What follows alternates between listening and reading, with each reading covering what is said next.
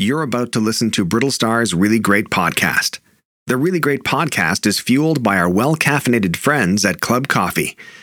It's a it's kind of a misnomer because there's no actual club to join. They just they make like they they make coffee. There's no club. So don't don't get your hopes up. They make delicious compostable coffee pods that you can find at retailers across Canada, like Loblaws, Amazon, and Costco.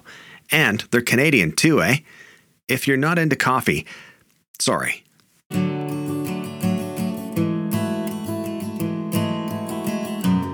Who are you and what do you do? My name is Sugith Varughese, and for the last 40 years, I have worked as a writer in television and as an actor, and sometimes as a director, and um, and that's all I do. That sounds like a lot. Well, it, it is when it's a good year. when it's a bad when it's a when it's a bad year, you know, I, I live on banked money, and I'm sitting around hoping for the best. Well, that's okay. I mean, I think that's that's part of the gig, right? As far as I got this is for those of you tuning in, I fought with this mic stand for about an hour and a half before we started. I threatened I threatened to leave if he couldn't set it right, and now he's sort of balancing balancing it on his knee. that's that's a that's a money well spent there, Stewart. So yeah, it's uh, thank you so much for joining us. I really appreciate it and hanging out oh, with me. I'm happy to, happy to be here. You know, I'm a big fan of yours and so I was thrilled when you asked me to to do this. And um, I know you've got big, huge Canadian stars who come on, so I, I'm just thrilled to be in in that company. But I mean, don't sell yourself short. I mean, I know that you you started out by saying you're a you know a, a jack of all trades, and uh, and we won't. I can't remember what the last half of that is. Um, but um, you you you know you are a well known face. You're, you're one of those faces that shows up on TV, and you go, I mean, I know that guy. I know that guy, you know, which is pretty great. well, you know, for a brown kid from Saskatoon, I think that is a bit of an achievement. Uh, well, that yeah, I was going to say that's. I mean, one of the interesting things about you is that you're from Saskatchewan. I, I was born in India. Uh, mm. I was born in Kerala in southern India, and you can tell that from my name. But I grew up from the age of a year uh, mm. in Sask- in Saskatoon primarily, and a little bit in Ottawa and Montreal. But yeah, I'm a I'm a first generation, uh, and and you know, in terms of show business, I am a pioneer like you wouldn't believe. Like when I started, there was nobody brown in the business. Yeah. Um, and, uh, and you know i didn't know i was going to be in show business really so i have the world's worst show business name and you know it's like a real it's a real uh, amazing thing that i'm still around making a living doing this 40 years later. Um, and you know as you say sometimes people recognize me. Like that uh, i feel pretty you know that's i'm pretty proud of that. You should be. I mean i think that it's it's interesting talking about uh, the struggle of essentially not being white in in the arts in Canada specifically, but anywhere. And you know, I've spoken to uh, other artists as well, like Karen Robinson from Schitt's Creek has sort of said similar types of things, and and and Jean Yoon, of course, has said the same thing, uh, where it's kind of you know growing up not being white and thinking, well, I want to get into acting, and looking around and going.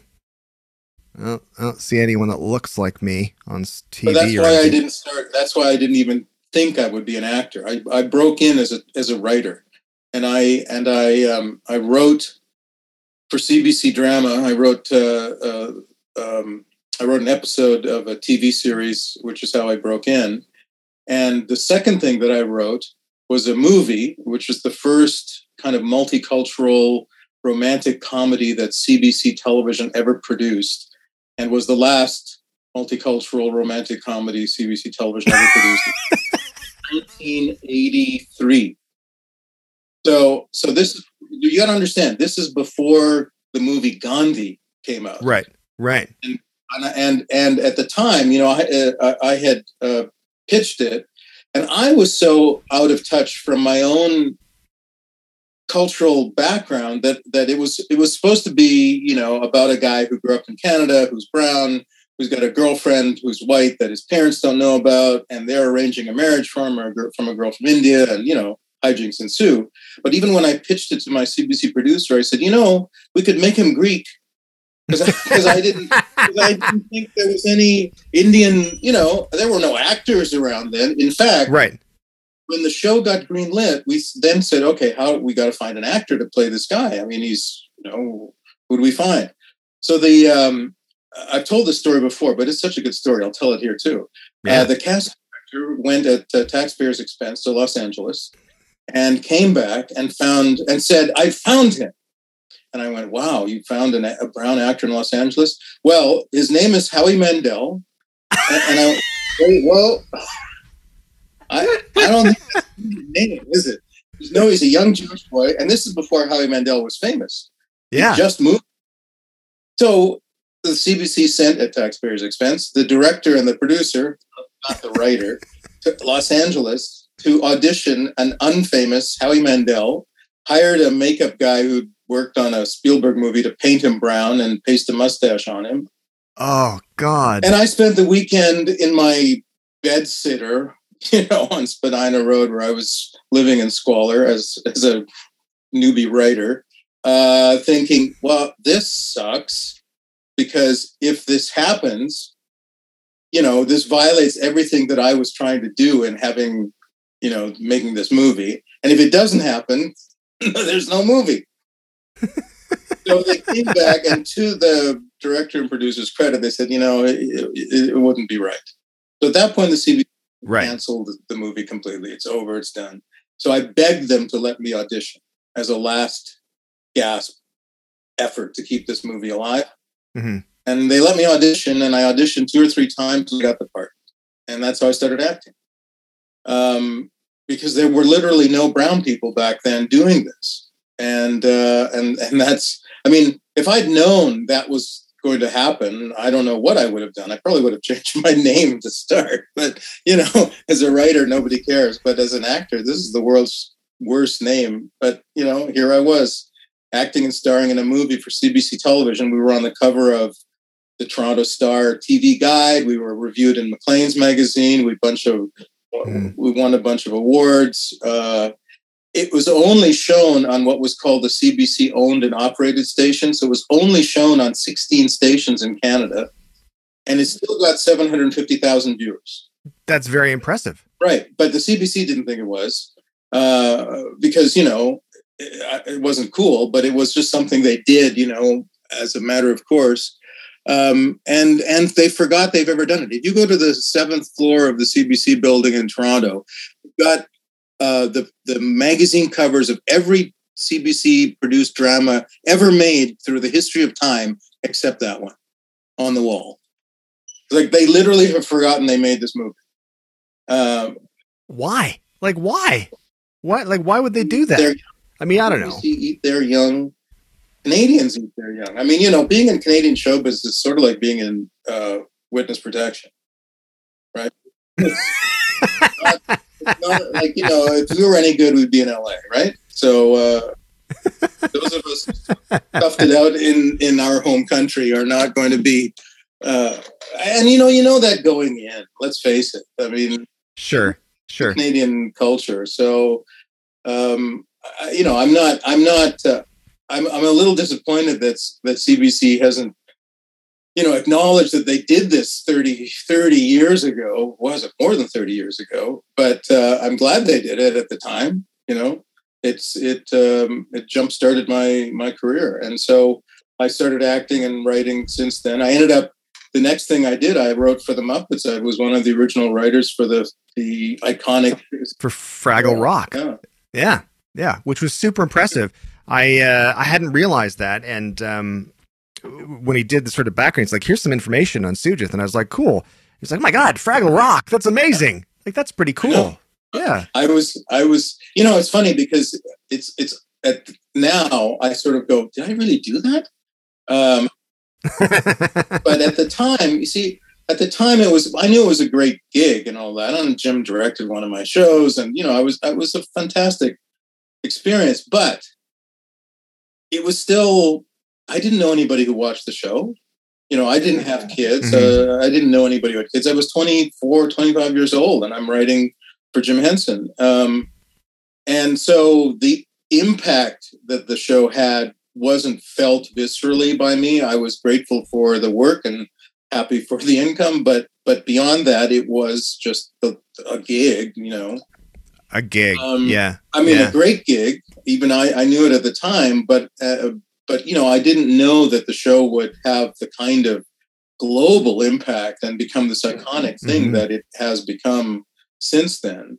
Um, and and uh, and so it, it sort of kept me a little humble and hungry, you know Right. because, uh, because it, it it was a great experience, but uh, you know, it's it was that, and then I still had to get my next gig after that was over. I mean, when Jim pull, Jim chose to pull the plug, you know, that was the very first show that HBO ever produced, long before the Really? yeah, long before The Sopranos. That was the 1st Mhm. series that HBO greenlit as a as an HBO series. So we would have to send our scripts to, to CBC, who were providing. It was a co-production between CBC and Yeah. HBO. CBC would, was providing the crews and all that, but we'd have to send the scripts overnight by a 300 baud modem. Uh, it took all night How old are you? No, I'm just I- kidding. I'm, I I remember used all to that. work on a typewriter. I literally cut and pasted, literally. Um, and uh, you know, so so this is this is. I mean, I've been through sort of the the um, the transition from what television was to what it is now, because you know I'm still here, and here's my Kim's Convenience, Mr. Mehta's Kim's Convenience coffee mug. You know, and so like it's, Fantastic. it's yeah. kind of fantastic that I've that I've survived as long as I have, and I have rein, had to reinvent myself over the years uh, Mhm. to sustain an income, and I I pulled it off. So, you know, I'm grateful.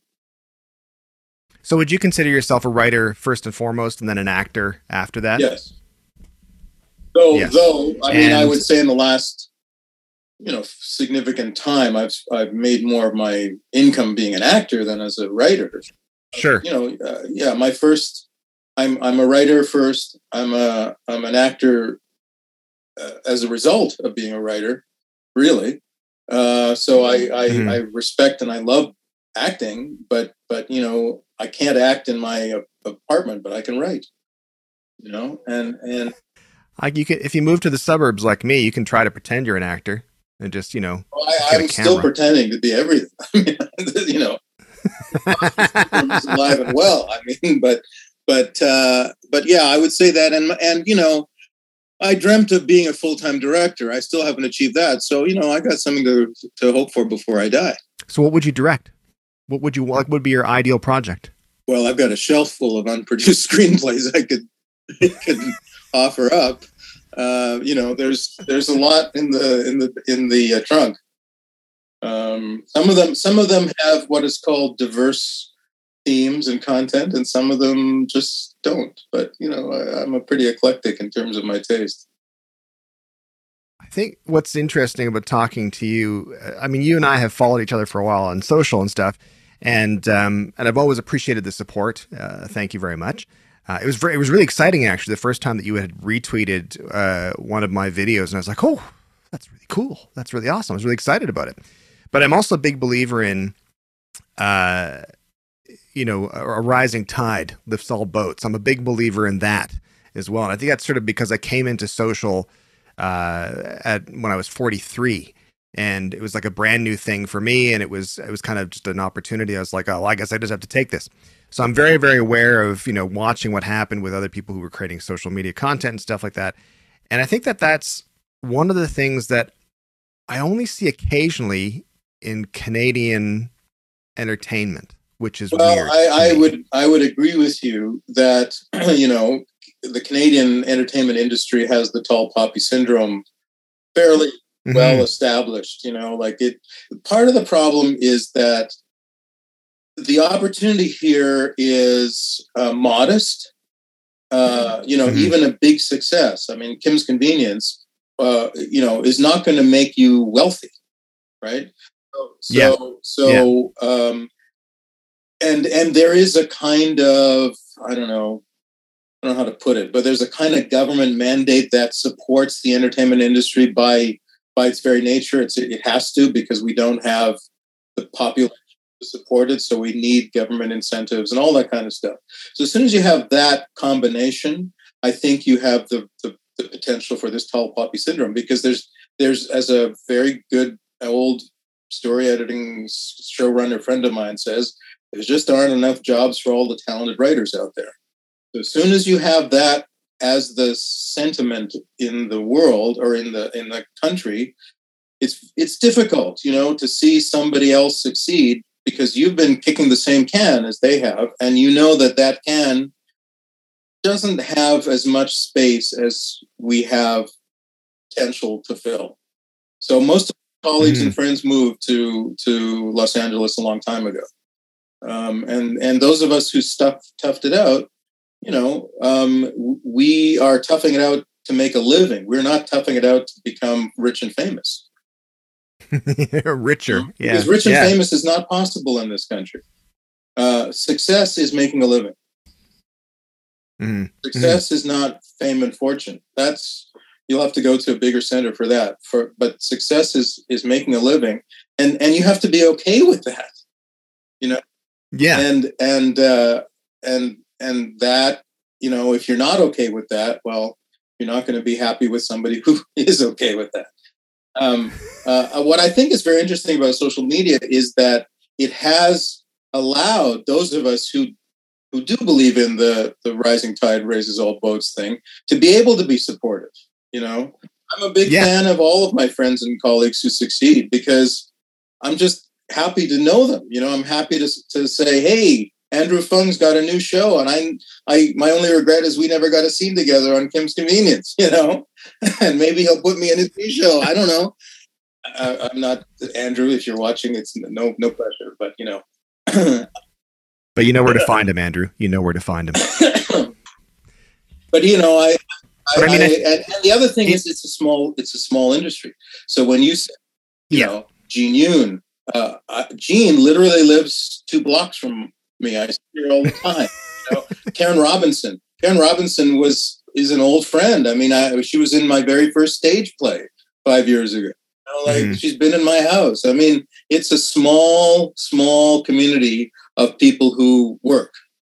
I mean, there's a lot of people who aspire to work, and and I yeah. well. But those of us who have been able to make a living, we all know each other. Uh, we all we have each other's phone numbers. You know, I mean, it's it's a small gang of us, and and of course you want your friends to be successful, and and like I said, maybe they'll put you in their show. do you think like do you ever have moments where you're regretting going to like not going or moving to LA and and sort of making a stake there? I mean, I have I have friends who have done that and who are very talented. And I've also had, uh, you know, opportunities where we had about, mm, this is maybe about six years ago, maybe not quite six years ago, almost six years ago, where we had a company that we work with in LA who basically just sort of do digital rights management for my content. So if someone scrapes my content, they'll go find it and I'll get that revenue. If it's if they're making money out of my content, then I get mm-hmm. paid um, which is great. But they had a TV development department, and that TV development department had us into this meeting. And they were like, What we'd like to do is film you guys, meaning me and my wife and my two sons, moving to Beverly Hills, moving to LA to try to make it in the real world down here. And I mean, like, my, I mean, my oldest. Watch. I mean, all of us were like, no. I mean, my oldest son, he was like, if he could have unzipped his skin and slid out of the door, he would have done that. I was like, oh my God, no, not it. But I've never had, I've never had an interest in in doing that myself. Have you ever had like? Do you sort of think to yourself, ah, damn it, I should have moved to L.A. twenty years ago or something? Well, I I tried to some degree in the early '90s. I would go to the American mm-hmm. consulate mm-hmm. every year to get the form to apply and every year I was I, I didn't qualify because I was born in India, so I'm considered by the Americans an Indian national, and I'm a naturalized Canadian citizen. So I'm a citizen. Yeah. So the first year I went, and it says no Indian nationals can apply. So I go back the next year, and it says no Canadian citizens can apply. And this went on. This they toggled this uh, for about three or four years. So I finally, you know, I said, okay, fate is fate is yeah. saying don't bother. Um, but you know, of many of my friends and colleagues who have gone uh, have it, it, changed their careers. It made them, you know, I, I mean, I can name a bunch of people, and so they, they I know why they. I know that it works for many of them. Now there are a few that have gone and haven't done any better than they would have were they here and all that, but but it's hard not to look at that and say, "Wow, I wonder what would have happened had I gone," and I I won't know. And so you know, it's really then about saying, okay, what is your lifestyle choice? Like I I don't yeah. care for non-universal health care and I don't I don't care for non-gun control and I don't care for a few of those things. So I'm willing to to pay the price of not being potentially rich and famous by staying in my home country and and making a go of it here and and being content with uh, making a living uh, you know and and it's fine but you recognize that there was a price that we all pay uh, in Canadian mm-hmm. and and and it sort of gets into what it means to be Canadian right and and I am fully Canadian and I think that those values um, uh, are, are not just for show, but they are part of who I am as a person. Um, and and that's why I ended up with the with the life and the career that I that I had.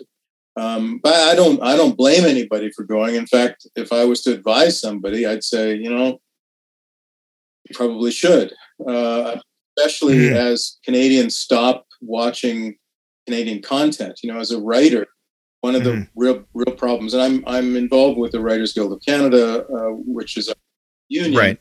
And our biggest growing branch is Los Angeles because most of the Canadian content is being reduced and reduced and reduced, um, and so the opportunities for Canadian writers for television, anyway, are much less than they were when I was um, breaking it. And you know, and yet the numbers are much greater. There's way more well, I was going to say, like, do you, do you think that that the like even that's the same situation with shrinking, you know, with cable cutters and such, people who aren't watching regular terrestrial television as much anymore and are watching the streaming services. But do you think that even with the streaming services, with Netflix and all your pluses and all that kind of stuff, it's it's not enough yet? Like, we're still not enough. Do you think it's literally a situation where the government has to step in and be like, listen, we need to support more content, much like they do in Korea. Every country in the world does that, except Canada. Yeah, uh, uh, yeah. Every country in the world recognizes that their culture matters.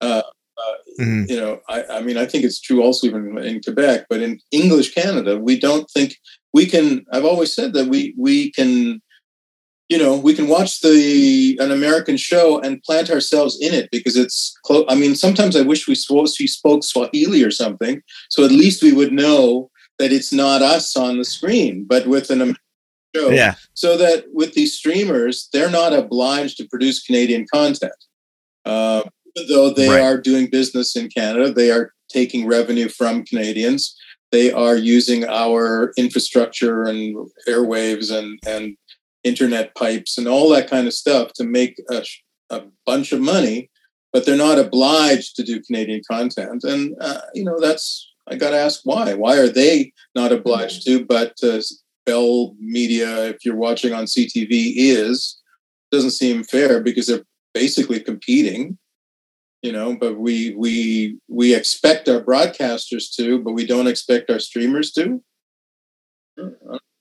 what I understand with that is that uh, you know you spoke to the fact that it's such a bigger market. Of course, in the U.S., it's ten times the size of Canada.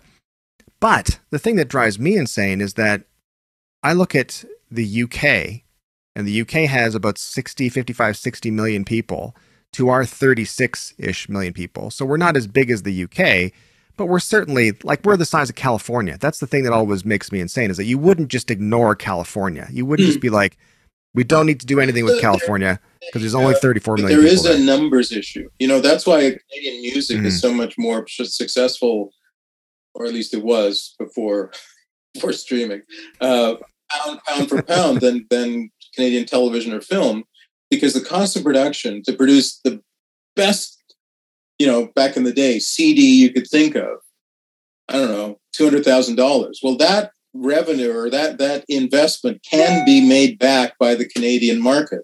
But the cost of producing a, a top rated Canadian or a top rated television drama Right. We, we don't have enough bodies in the country to make back the cost of production. 65 million, like the UK have, is probably the sweet spot in terms of being able to do it and, and still not require you to sell to every other country in the world in order to make that happen.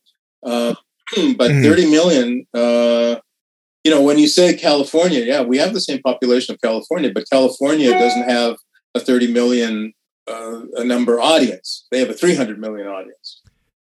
Yeah. Yeah. yeah. So um, So what you're saying is that we need to make more babies. that would help.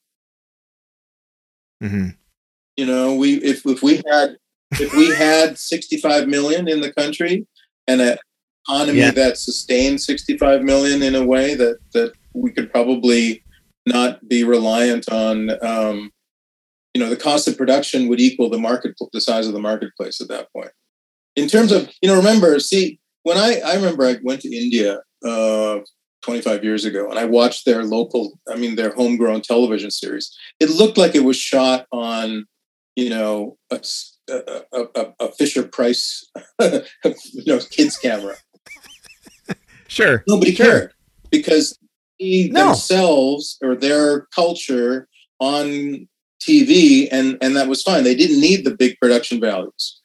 Now they do. Canadians have watched American production for 50 years. They're not like when I was writing all my movies for CBC television, we were shooting on 16 millimeter optical soundtrack. You know, it was it Mhm. looked different than the big US primetime shows. And the, even before the show started, as soon as it was on TV, you could tell, oh, that's a CBC show. I said, well, that's a CBC Yeah. show. And so now uh, we're all spoiled with pr- the production values. And so you have to produce at the same production level. So it means that the budgets for Canadian content are in line with the budgets for US content, not the not the fees for the stars, but the below the line costs are pretty much the same. So I'm on a show. I'm on a show Mhm. called Transplant, which is on CT, Canadian Mhm. show, but they spend as much money as an ER or a house or a you know it's a hospital show. Uh, you, you know they have to spend that kind of money because otherwise nobody would would would watch. I mean, ho- hopefully the writing and the acting is also attracting people, but if the production values aren't on par, it's not going to be watched and it's not going to be sold anywhere else because the competition is that fierce for for this content. So when the Canadian content costs get to the point of being equivalent to international content costs, it becomes harder and harder to produce Canadian content, and that's what we're seeing happen. Is is less and less being made now. What is being made, I think, is better than it ever was, but there's less there's less of it, and, and it didn't anymore. You know, Kim's. Uh, you know, I'm very proud to have been uh, in in a show called Kim's Convenience and Transplant at the same time. I'm probably, you know, I was in season four. Uh, I mean, uh, five seasons of Kim's Convenience, and I'm in the first two of Transplant, and season four and one of the two series were back to back. So I was on two different shows, playing two different characters on two different networks at the very same time, and I'm a brown guy. Like that's that's a real, you know, that's a real achievement. And and and you couldn't have had two better shows for what they were trying to do. Like the there's Mhm. I would you don't have to apologize at all for the the quality because they were world class quality and it's proven by the fact that it's both shows are seen around the world and and are, are popular. And and that just shows that the the level of execution has risen so much in Canada. We are as good as anybody in the world when we get the chance to do it at that level right? And we should be proud of that So do you think it just involves it's going to take more this is I wasn't expecting this conversation to go in this direction by the way, but it's fantastic. I'm, fascinated. I, I'm fascinated. but it's fascinating because I think that uh, you know, I think a lot of shows like Kim's or Transplant or Schitt's Creek or whatever have shown that we can create content here in Canada. I say content meaning shows or whatever, and there's a market for that content globally, provided we do it really well. Uh, meaning, provided we do it, I I think really well is even a weird way to say it. Provided we do it, you know, well, but also to a standard in which the majority of the audience in the world is like, yeah, that looks like a decent Well, show. but I would Um, put one other caveat on that which is that Yeah. uh, we tell the story that only we can tell. So Kim's Convenience. So, Yeah. for instance, when I read the first scripts for Kim's Convenience, I said, I love this. This is a great show, and nobody outside the 416 area code is going to watch. Because it was so specifically a love letter to Toronto and Korean convenience stores and all this kind of we you know, are there Korean convenience stores in Moose Jaw? I don't know. Are there Korean convenience stores in Indonesia? I don't know. But the show is huge in Indonesia and in Moose Jaw because it's so Yeah. specific and it told a story that only it could tell. Right? It didn't tell a generic story. It told a very specific story. For sure, but I think you can't. My argument would be that you can't not tell a story through the filter of where you're from and, and your culture and that kind of stuff. Meaning, well, you can try not to, but I think that always seeps in. And I think a good example is Kim's Convenience.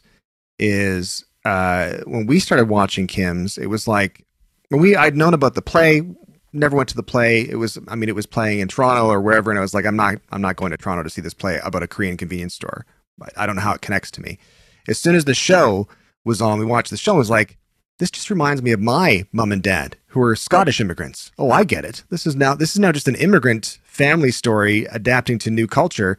I'm sold. I'm in. I, I can relate to all these things, um, and I think that's my point. Is that you can take these stories and you can tell these stories and from you know and produce them in Canada, and they're going to have that Canadian feel. They're going to have it's like the new Pixar film, whatever it's called. Uh, going red or something like that where the the little yeah and set in toronto and it's like it's exciting for canadians to go set in toronto and i'm not sure that anybody else is going to care No. or notice And that it's nobody cared that Kim's Convenience was set in Toronto.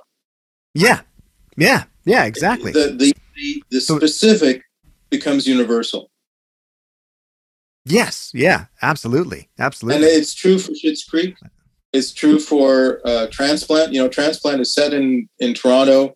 It's you know universal health care. Nobody, you know, no, there's no storyline about how we're going to pay for the operation.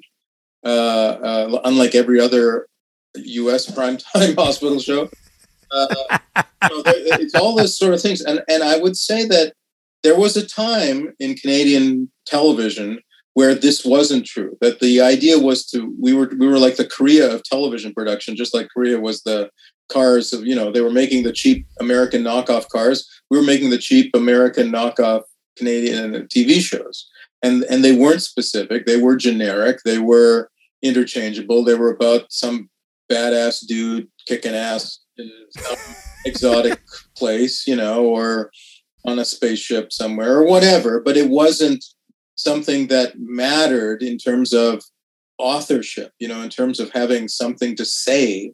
And uh, and you know, we we it was good because we built up an industry that could do something good if good came along. And now good has come along and and it's working. The problem is is that there's so little of it compared to how much we could be doing. i want to ask you if there's something beyond like do you think the solution for canadian entertainment is to just spend more money like do we just need more money so we can make content at the same level and that'll just solve our problems? I don't do know. think I mean, I think it's about more money, but it's not that cut and dried. It's about volume. You know, it's about having more shows. It's about having more writers working. It's about Mm-hmm. having more actors working and making. You know, uh, Kim's Convenience, Schitt's Creek. I think those were the only two comedies on CBC at that time yeah that's not enough. There should be five more. Uh, uh, so I think that we are at real risk of losing our current and future talent to be unable to do those shows again. I think it's that reached that point, especially on the writing side. Anybody under 40 is thinking about moving to LA uh, if they haven't done it already. And sure they're there, they're not going to be, you know, you're going to have to repatriate them uh, to do a Canadian show. And well, okay, maybe you'll get them, maybe you won't. But the point is, we shouldn't have to be going outside the country to tell our own stories. yeah yeah And I think we, we are within five years of having to do that. it's it's 100%. We're we're at about a fifty percent now, where most of the writing for Canadian shows is is coming from expatriate writers who come back to do to do our show or, or uh, here or whatever. But I think it's going to be more and more, and, and that's weird. It is. It's. I mean, it's interesting if you look at the CBC, and I'm a big supporter of the CBC in that I think that it's it's worth saving and it's worth fixing and making better. In the, in the same way, I look at the healthcare system. Whenever people criticize the healthcare system, it's like, yes, no, there's lots of things that need to be made better, but I think we should make them better as opposed to scrapping it. Um, and I think that you know it reminds me of talking to. I did some work for the CBC a, a few times and I think the the second time I was doing stuff, I was working with someone at the CBC who's no longer there, and they're wonderful person, fantastic person. And they said, uh, I said, you know, why isn't the CBC more like the BBC? Why aren't we like going out there and making the best shows and doing amazing stuff and selling it all over the world and all that kind of stuff and just being really impressive? And she said, uh, it's not the CBC's mandate to impress. And I was like, that's accurate, I guess. I guess, but it's also such a Canadian weird defeatist way to look at something like that.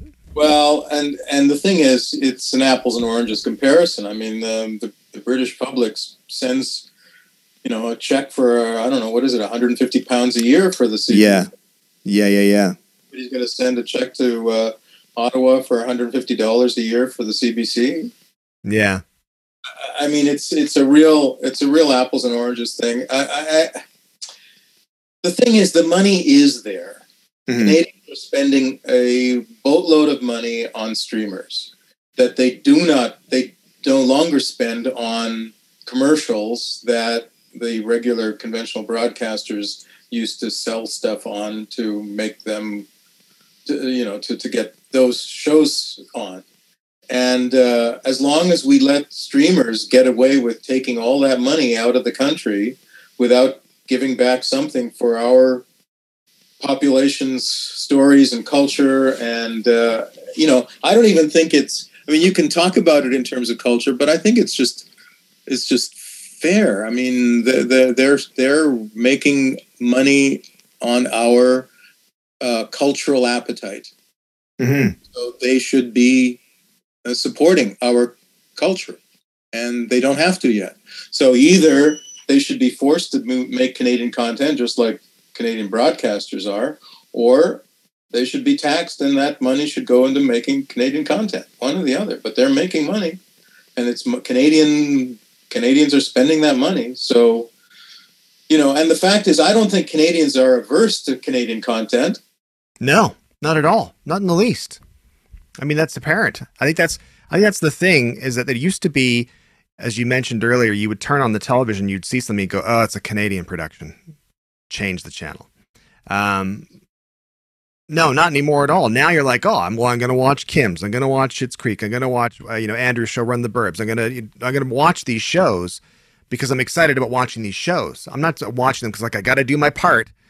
It, you know, it reminds me of uh, being a teen and uh, hating CanCon in music, like hating it at the time, really hating it.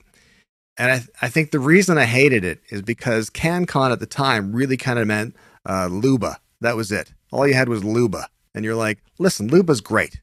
You know, every time, she, she saying that? Every time I see her picture, I cry. Fantastic song. But there's got to be more songs than that. There's got to be more Lubas out there than just her. And because because uh, I was alive when Canadian CanCon was imposed by Pierre Juneau on the music industry and, and, radio. And I remember as a kid, everybody freaking out, like we're not going to be able to listen to the Beatles. Yeah. You know, we're going to be forced to listen to Edison Lighthouse or whatever, whatever it was. You know, and Peters. And frankly, that's okay because Edison Lighthouse and the Stampeders, without Pierre Juneau, we wouldn't have had the Tragically Hip, for Christ's sake. Exactly and and there's a it, it made an explosion of Canadian music that would never have seen the light of day otherwise. And now yeah. we don't even question that. We love, you know, uh, yeah. and and we don't say, "Oh, I'm buying the tragically hip because they're Canadian."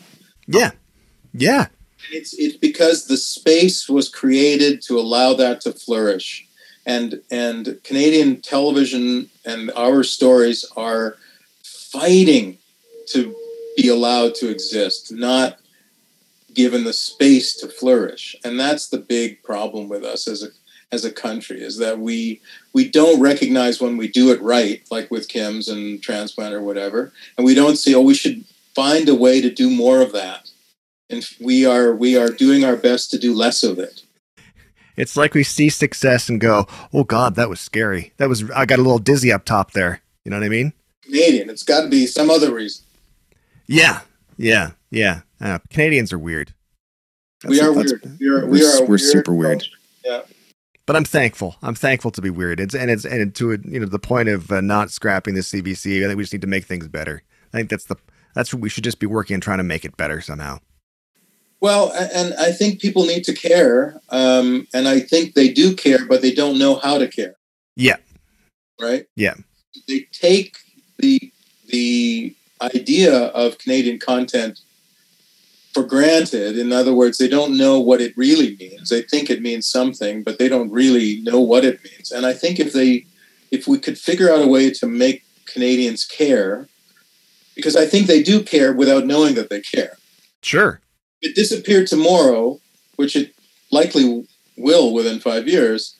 They will miss it, though they won't know they miss it. If you know what I mean. You know, they'll be watching. Mm-hmm.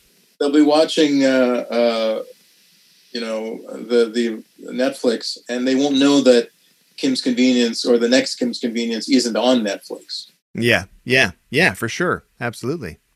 Yeah, people sort of accept, you know, the entertainment they're given because I mean, to be fair, everybody's everybody's out there living their life and swimming and doing their thing and trying to stay afloat, treading water. And it's not their job to uh, seek out this stuff. It should just be available to them. To your point. Exactly. It should just be available. I'm not saying people should be forced to watch it. Yeah. But I think the people who are making money off Canadians should be forced to pay for it. I agree. I agree. I have one more question for you. My question is this I would like you to give me a really great tip. Could be anything. Could be about cooking, could be about life, could be about dressing, could be about anything. A really great tip. Read. That's it? That's it. Just read. Anything? Pretty much. That's good. I appreciate that. That was good. What what what so what do I mean by that? Well, yeah. Say that that one of the um, biggest gaps in knowledge and in awareness that I see in certainly my industry among many people, but particularly among the young, is a lack of having read anything. So that their ideas for a show are like something I've seen or read, or you know, I, I right, right, yeah, exactly like that show. I said, "What show?" And they've never read. And I said, "Look, you need to you need to read the great screenplays or the great TV shows." And know what those are. Read the great novels. Read, you know, be, be we have 5000 years of human history that you have to catch up on before you can before you can invent the wheel right before you can invent your wheel because you're reinventing many wheels that we've already we've already ridden we've, we've covered already let's go okay i'll accept it. That was a good tip. It was a really great tip. I like it. It's good. I think i agree with you. I think more people should just read in general. It's hard. It's a hard sell for people to read these days. Well, uh, it isn't. It isn't. I mean, the, there is a uh, uh, there is a subculture of book clubs that exist in this country that is a force to be reckoned with. So, uh, and it's mostly female, from what I can tell, that are supporting the the um, the literacy in in, uh, in Canada. You, it makes it sound like you've been undercover doing this. Well, I, I don't. They're, they're they're undercover from um, the you know the mainstream. Uh, mm-hmm. They should be publicized more. But yeah, there's a there's a fierce uh, uh, army of book clubs out there. So I, I have hope that that the literacy will will be will prevail through their through their efforts. But I would say that on an industrial basis, um, we are uh, we, we, lack the, the the reading that we need to have. And I and you know I've I've taught once in a while, and it's just it's the hardest thing. Um, to, to come to face. You know, when I was in school, all I did was read. Yeah, trying to same. get students now to do that is you know, I once was taught. I was teaching scriptwriting at a at a Toronto college, and and I would give them a screen a famous screenplay to read every week, as uh, you know, in order to, as a teaching thing, and I would give a little test just to make sure they'd read the damn thing before we talked about it. And most of the time, everybody failed the test, and it was just who murdered who. who, who. One week, I was giving the movie uh, the screenplay for the movie Witness as a teaching screenplay, and and so they all you know, came back and they all wrote this test and everybody got this it, it wrong again. So I oh, don't know, it's all wrong. Said, and they were furious. They said, "No, that's not what happened. This is what happened." And I realized, no, that's what happened in the film. Right. screenplay. It's a, he he dies in a completely different way. So they hadn't hadn't read the screenplay. the movie. that's not how Harrison Ford died.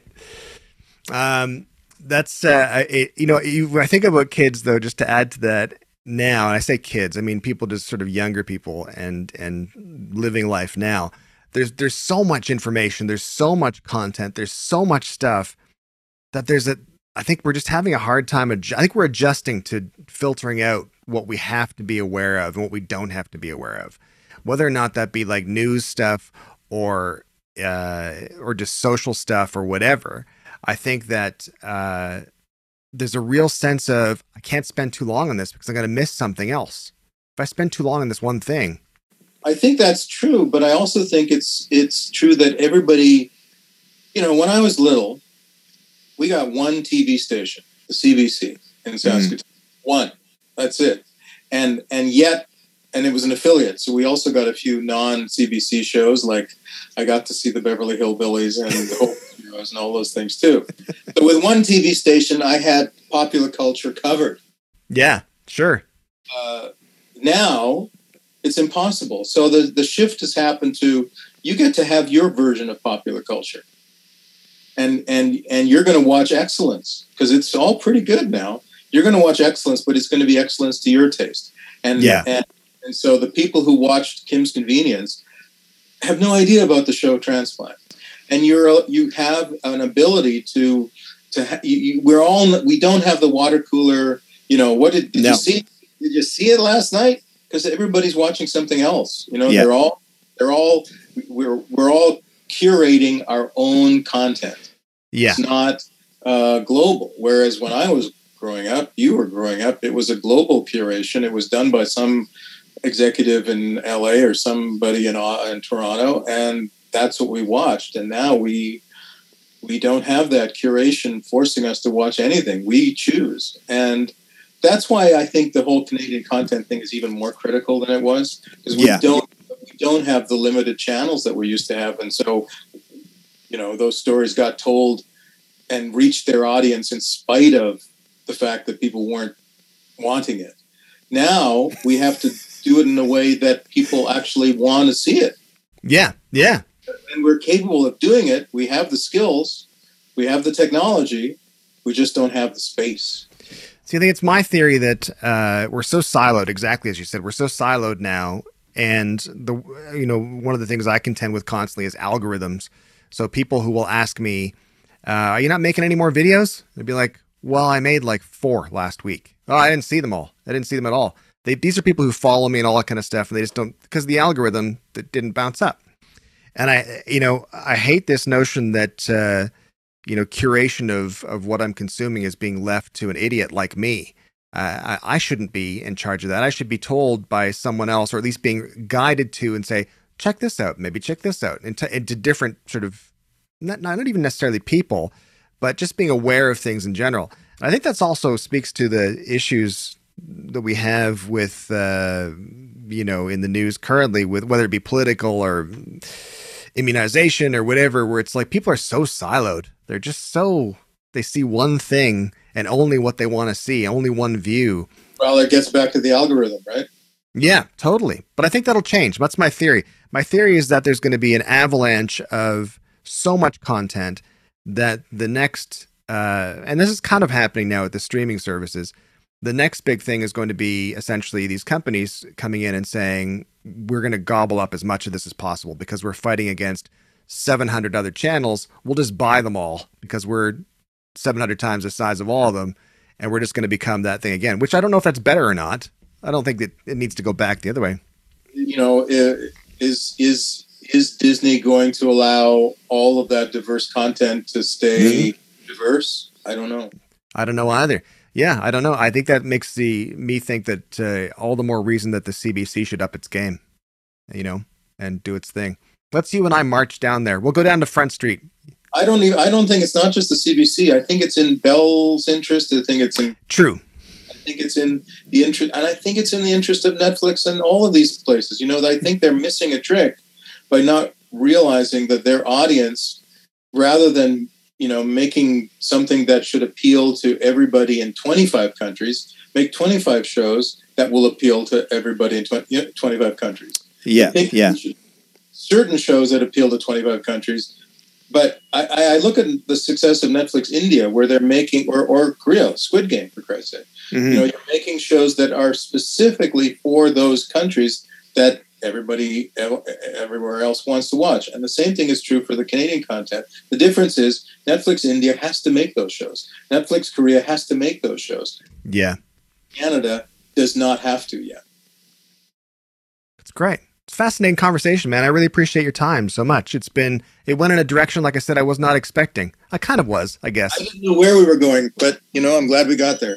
It was good. It was fantastic. So thanks so much for hanging out with me, and uh, I look forward to seeing oh, more of what you do. Brittlestar, you look like the commander. You're you're behind the the captain's desk there. So just holding up my my flaccid mic boom. This is a common problem with men our age, though, is flaccid mic booms. Flaccid Madison Mike. Thanks so much. I appreciate it. Thank you. Anytime. The Really Great Podcast is fueled by our well caffeinated friends at Club Coffee.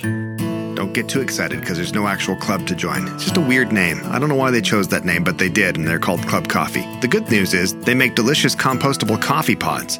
You can find it retailers across Canada like Loblaws, Amazon, and Costco. If you're not into coffee, Sorry. Oh, and they're Canadian too, eh?